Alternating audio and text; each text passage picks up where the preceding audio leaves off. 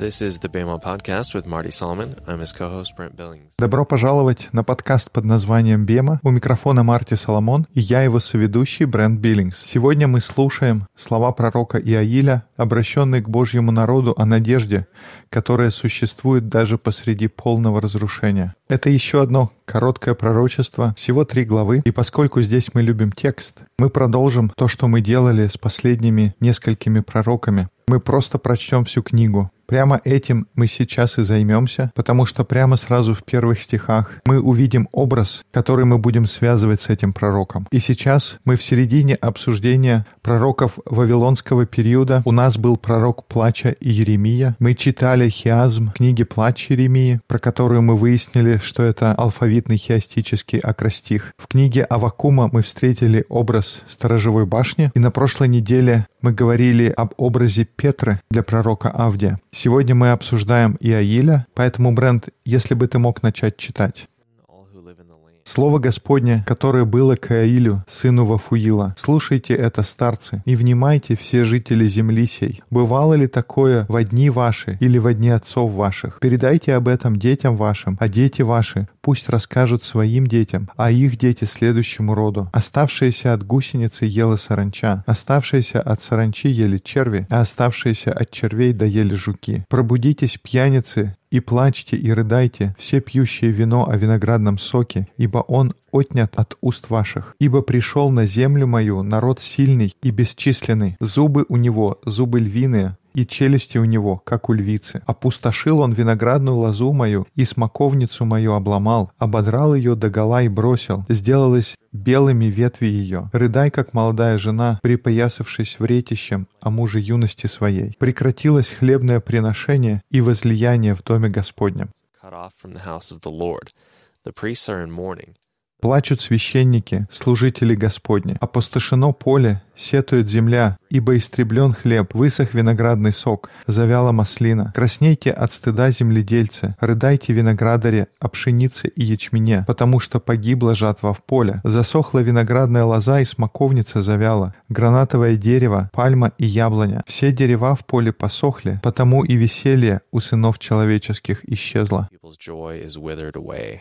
Yeah, so, man, it just strikes me every now and then when we're going through the prophets, how much I love the prophets. Каждый раз, когда мы проходим пророков, я поражаюсь, как сильно я люблю эти книги и какая странная эта любовь. Мне нравятся яркие образы, поэзия и как они передают главные принципы. Но если вдуматься, поражает, насколько темная картина здесь рисуется. Мы идем по пророкам, и сколько мы видим отчаяния и тьмы. Но, с другой стороны, это именно то, через что проходит Божий народ. И прямо сразу сложно пройти мимо образ, который мы видим в книге Иоиля. Как мы уже не раз говорили, у каждого из пророков есть картинка или образ, который они используют для передачи своего послания. И здесь мы видим, как Иоиль использует метафору нашествия саранчи как основную тему своего пророчества. I am no scientist or biologist. I'm not going to pretend to be. But I have been told that as the winds in that region of the Middle East change and shift, that if everything aligns at the right time of year and the winds shift in the right direction, you get these massive... Сам я не ученый и не биолог, но мне рассказывали, что если в нужное время года в этом регионе ветер дует в определенном направлении, то целый регион страдает от нашествия саранчи. Если я правильно понимаю, ее приносит со стороны Средиземного моря, и хотя это происходит нечасто, это становится маленькой катастрофой. Я помню, в США было недавно, на северо-востоке, на Тихоокеанском побережье, было целое нашествие сверчков, и там пришлось перекрывать автостраду, потому что сверчков, они были как саранча, их было так много, что дорога стала скользкой после того, как всех этих сверчков стали давить машины. И это поражает, в каком огромном количестве саранча может быть на Ближнем Востоке. We didn't put any in the show notes, but just do a Google image search for locust plague. In fact, I typed in locust plague in the Middle East. You get all kinds of incredible YouTube videos, photos you can look at, images.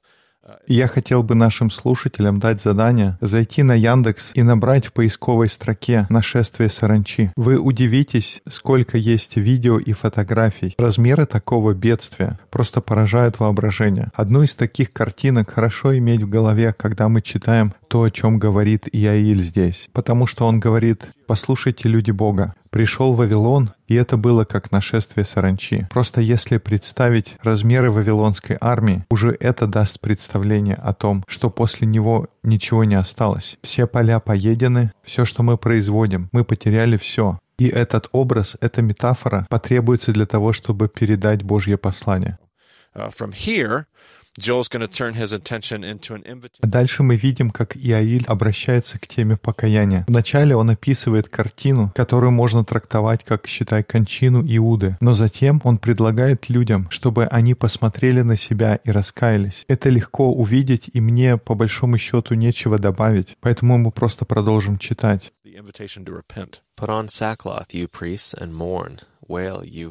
«Припояжьтесь вретищем и плачьте, священники, рыдайте, служители алтаря, войдите, ночуйте во вретищах, служители Бога моего, ибо не стало в доме Бога вашего хвалебного приношения и возлияния. Назначьте пост, объявите торжественное собрание, созовите старцев и всех жителей страны сей в дом Господа Бога вашего и взывайте к Господу. О, какой день! Ибо день Господень близок, как опустошение от всемогущего придет он. Не перед нашими ли глазами отнимается пища от дома Бога нашего, веселье и радость? Истлели зерна под глыбами своими, опустели житницы, разрушены кладовые, ибо не стало хлеба. Как стонет скот, уныло ходят стадо волов, ибо нет для них пажити, томятся и стадо овец. К Тебе, Господи, взываю, ибо огонь пожрал злачное пастбище пустыни, и пламя попалило все дерева в поле. Даже и животные на поле взывают к Тебе, потому что иссохли потоки вод, и огонь истребил пастбище пустыни. Трубите трубою на Сионе и бейте тревогу на святой горе моей. Да трепещут все жители земли, ибо наступает день Господень, ибо он близок, день тьмы и мрака, день облачный и туманный. Как утренняя заря распространяется по горам, народ многочисленный и сильный, какого не бывало от века, и после того не будет в роды родов». So there was the invitation from Joel for the people to notice what's happened and repent. And now he's about ready to dive kind of back into the metaphor of the locust plague.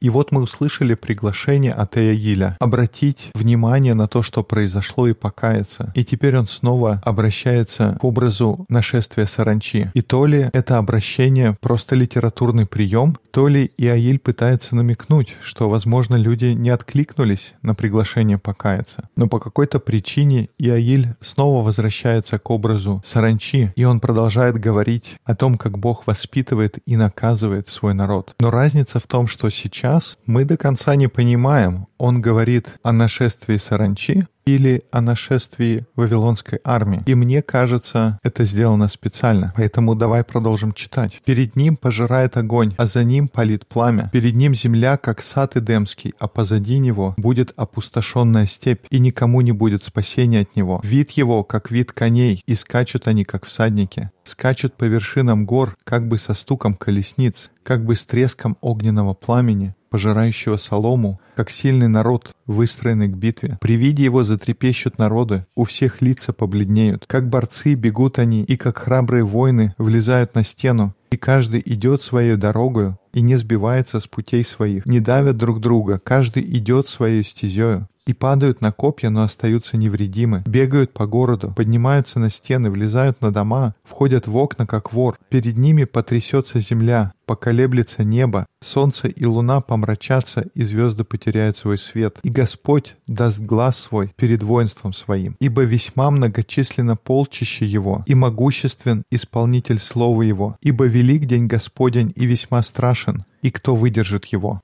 Мы слышим, что этот образ продолжается. Он как будто смешивает Вавилон с саранчой. Очевидно, что он имеет в виду людей, но он говорит: они карабкаются по стенам, они заползают в ваши окна. И этот образ, он относится к Вавилону, так и к саранче. И дальше мы видим, как от метафоры он снова обращается к теме покаяния. Он обращается к народу и просит извлечь свои уроки из этой ужасной ситуации. Если бы только они поразмыслили над своими путями, над своими прошлыми поступками, возможно, они бы смирились. Но захотят ли они менять свою точку зрения? Давай продолжим наше чтение с того места, где мы остановились, Брент.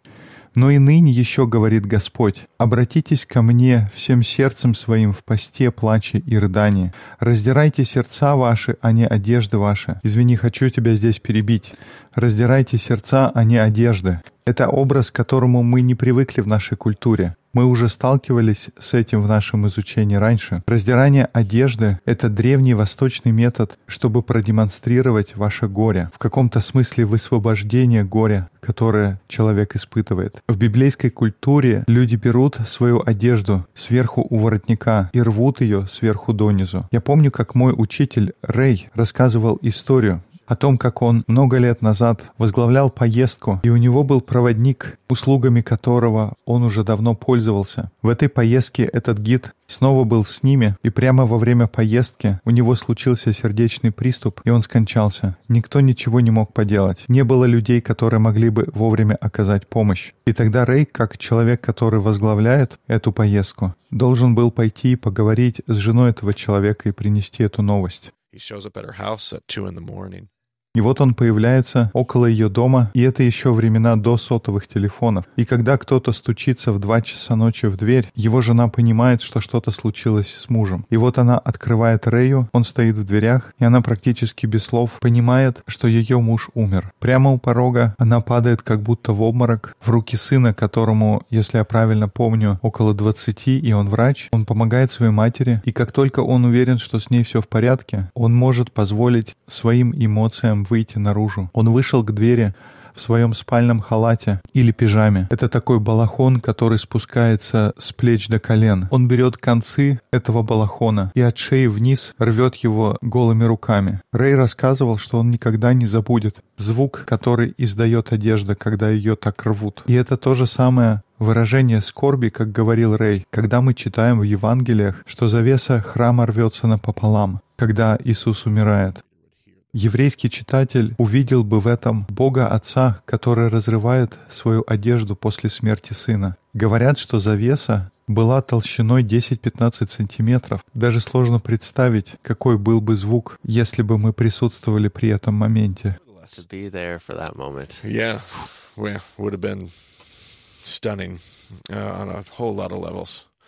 И поэтому, когда здесь мы слышим «разрывайте свое сердце», это как будто Бог говорит, что, может быть, сейчас ваше горе, которое заставляет вас рвать на себе вашу одежду. Но на самом деле я прошу вас разорвать ваше сердце и обратить внимание на то, что происходит. Изменитесь, не будьте равнодушны, получите убеждение, что нужно действовать. Разрывайте свое сердце. Это образ, который мы читаем здесь. Давай прочтем еще дальше. «Раздирайте сердца ваши, а не одежды ваши, и обратитесь к Господу Богу вашему, ибо Он благ и милосерд, долготерпелив и много милостив, и сожалеет о бедствии. Кто знает, не сжалится ли Он, и не оставит ли благословения, хлебного прелашения и возлияния Господу Богу вашему.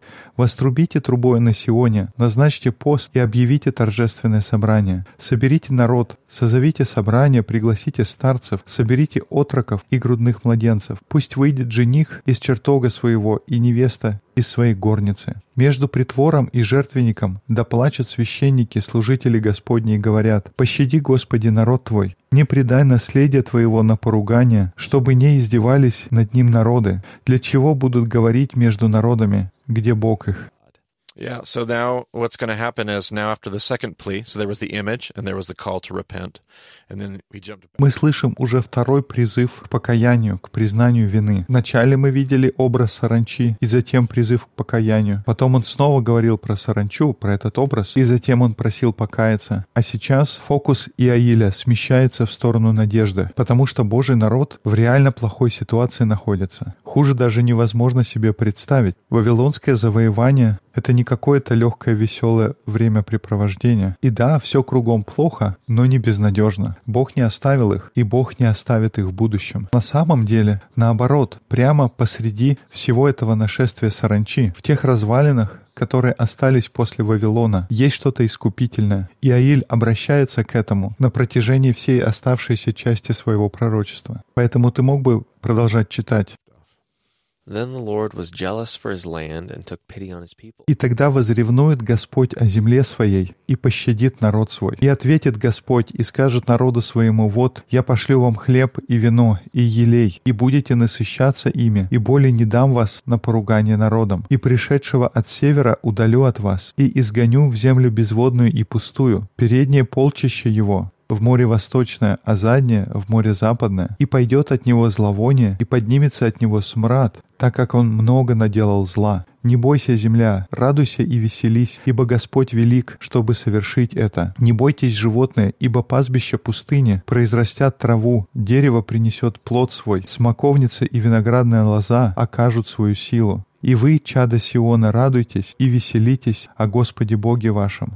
Ибо Он даст вам дождь в меру, и будет ниспосылать вам дождь, дождь ранний и поздний, как прежде. И наполнится гумно хлебом, и переполнится подточилие виноградным соком и елеем. И воздам вам за те годы, которые пожирали саранча, черви, жуки и гусеница, великое войско мое, которое послал я на вас. И до сытости будете есть, и насыщаться, и славить имя Господа Бога вашего, который дивное соделал с вами, и не посрамится народ мой вовеки. И узнаете, что я посреди Израиля, и я Господь Бог ваш, и нет другого, и мой народ не посрамится вовеки. И будет после того, излию от духа моего на всякую плоть, и будут пророчествовать сыны ваши и дочери ваши, старцам вашим будут сниться сны, и юноши ваши будут видеть видения. И также на рабов и на рабынь в те дни излию от духа моего, и покажу знамения на небе и на земле, кровь и огонь из толпы дыма. Солнце превратится во тьму, и луна в кровь, прежде нежели наступит день Господень, великий и страшный. И будет всякий, кто призовет имя Господне, спасется. Ибо на горе Сионе и в Иерусалиме будет спасение, как сказал Господь, и у остальных, которых призовет Господь. Мы слышим, как в пророчестве Иоиля сменяется тональность. Мы слышим надежду, мы видим поэтические или даже апокалиптические образы. И может апокалиптический слишком сильное слово, но это точно предвкушение великого дня, когда все будет расставлено по своим местам. И Бог говорит, что я восстановлю, я верну тебе то, что съела саранча. И дальше мы видим прекрасный поэтический образ, который затем появляется в Новом Завете. И пятерка тому, кто знает, где находится этот отрывок. Иоиль говорит, что я изолью мой дух. Кстати, на кого он его и зальет? На всех людей. Точно, на всех людей. На мужчин и женщин. Подождите-ка. Но я думал, что мужчины — это те, кто ведут, и на них тогда и сливается дух. Мы еще обсудим эту тему потом. Но если верить тому, что написано в Иоиле, столетие до того, как это произошло, говорится, что дух изливается на всех людей. Сыновья и дочери, мужчины и женщины, взрослые и дети, молодые и старые. Это относится ко всем. Он говорит о будущем, что будет великий и славный день, когда все вернется на свои места, все будет так, как должно быть. И даже только эти слова дают надежду. Но у нас впереди еще целая глава. И вся глава будет говорить о надежде. До этого какую часть пророчества, Брент, занимала надежда? Но это были только крупицы. Мы видели, что это были небольшие пылинки, проблески надежды, маленькие драгоценные камни, разбросанные тут и там. Но чем дальше, тем больше мы видим изменения тональности пророчеств. Они начинают меняться и переходить от осуждения и отчаяния. Мы видим сдвиг в сторону надежды. В классе, когда мы делаем обзор книги пророков, мы характеризуем понятиями предупреждения, горя и надежда. И первые два мы уже прошли. У нас был доассирийский период, затем ассирийский, когда в основном Бог посылает предупреждение. Но уже в ассирийском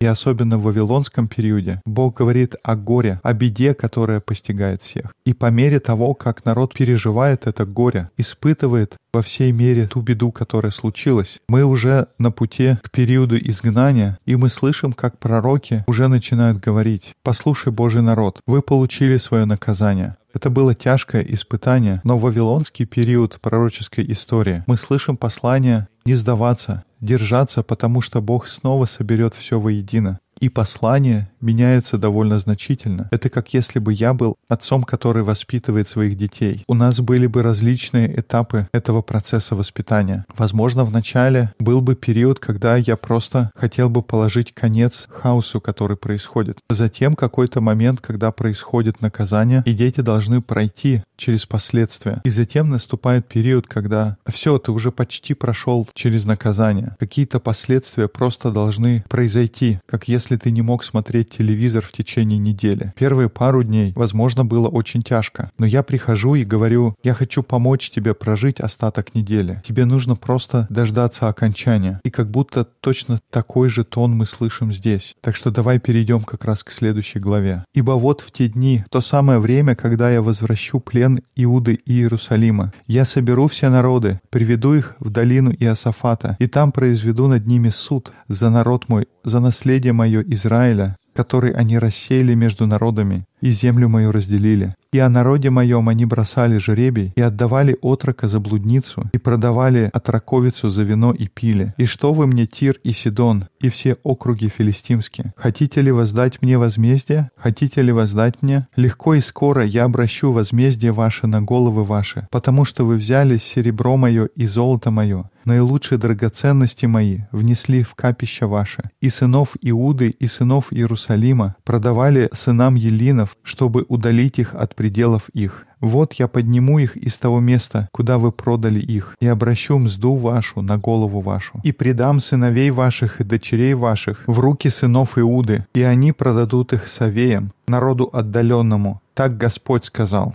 Савеям. Что это за люди такие? Я надеялся, ты не спросишь, но честно не знаю. Ничего такого в памяти не всплывает. Тогда мы можем обратиться к нашим слушателям. Да, будем ждать от вас письма. Провозгласите об этом между народами. Приготовьтесь к войне. Возбудите храбрых. Пусть выступят, поднимутся все ротоборцы. Перекуйте орала ваши на мечи и серпы ваши на копья. Слабый пусть говорит: я силен. Спешите и сходитесь, все народы окрестные, и соберитесь. Туда, Господи, веди твоих героев. Пусть воспрянут народы и не зайдут в долины Иосафата. И там я воссяду, чтобы судить все народы отовсюду. Пустите в дело серпы, ибо жатва созрела. Идите, спуститесь, ибо точила полно, и предточилия переливаются, потому что злоба их велика. Толпы, толпы в долине суда, ибо близок день Господень к долине суда. Солнце и луна померкнут, и звезды потеряют блеск свой. И возгремит Господь Сиона, и даст глас свой святой из Иерусалима. Содрогнутся небо и земля,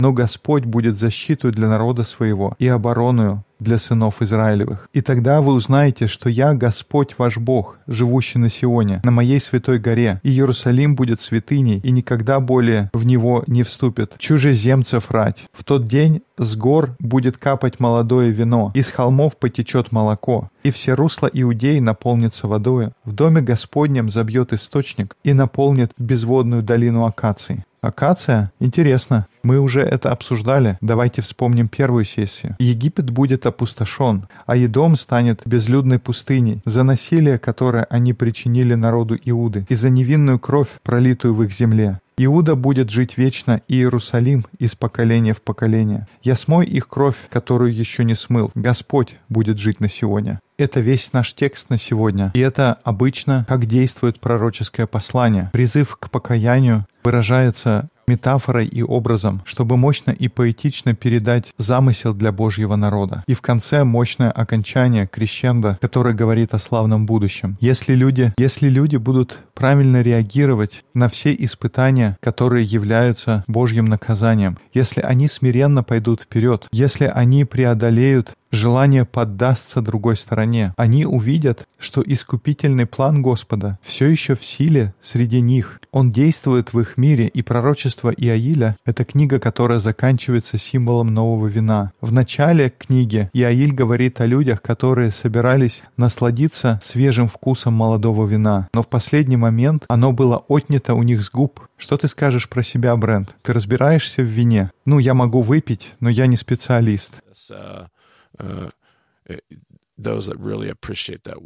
Может быть, кто-то из наших слушателей разбирается в вине, и, надеюсь, вы уже совершеннолетний. Но те, кто ценят вино, они умеют налить его в стакан, раскрутить его, держась за ножку, и тогда вино смешивается с воздухом в стакане. И ты подносишь его к носу, и ты вначале нюхаешь и пытаешься понять запах, который ты чувствуешь. Потом пробуешь чуть-чуть и держишь его во рту. И вот представьте, за секунду до того, как ты его попробовал, его у тебя забирают. Это то, что произошло с будущим людей здесь. И поэтому мы видим, как пророчество здесь заканчивается видением нового вина. Оно идет с горы, И мы видим этот образ потом в Новом Завете. Река, текущая из храма, орошающая пустыню. И он вспоминает образ акации. Если вы вспомните, что мы про него говорили, это будут образы, с которыми мы начинали путешествие из Египта когда-то давно. И это то, к чему призывает нас послание пророков, их обещание горя и Божье наказание. Будем ли мы помнить нашу собственную историю? Это то, что мы читаем в послании пророка Иоиля.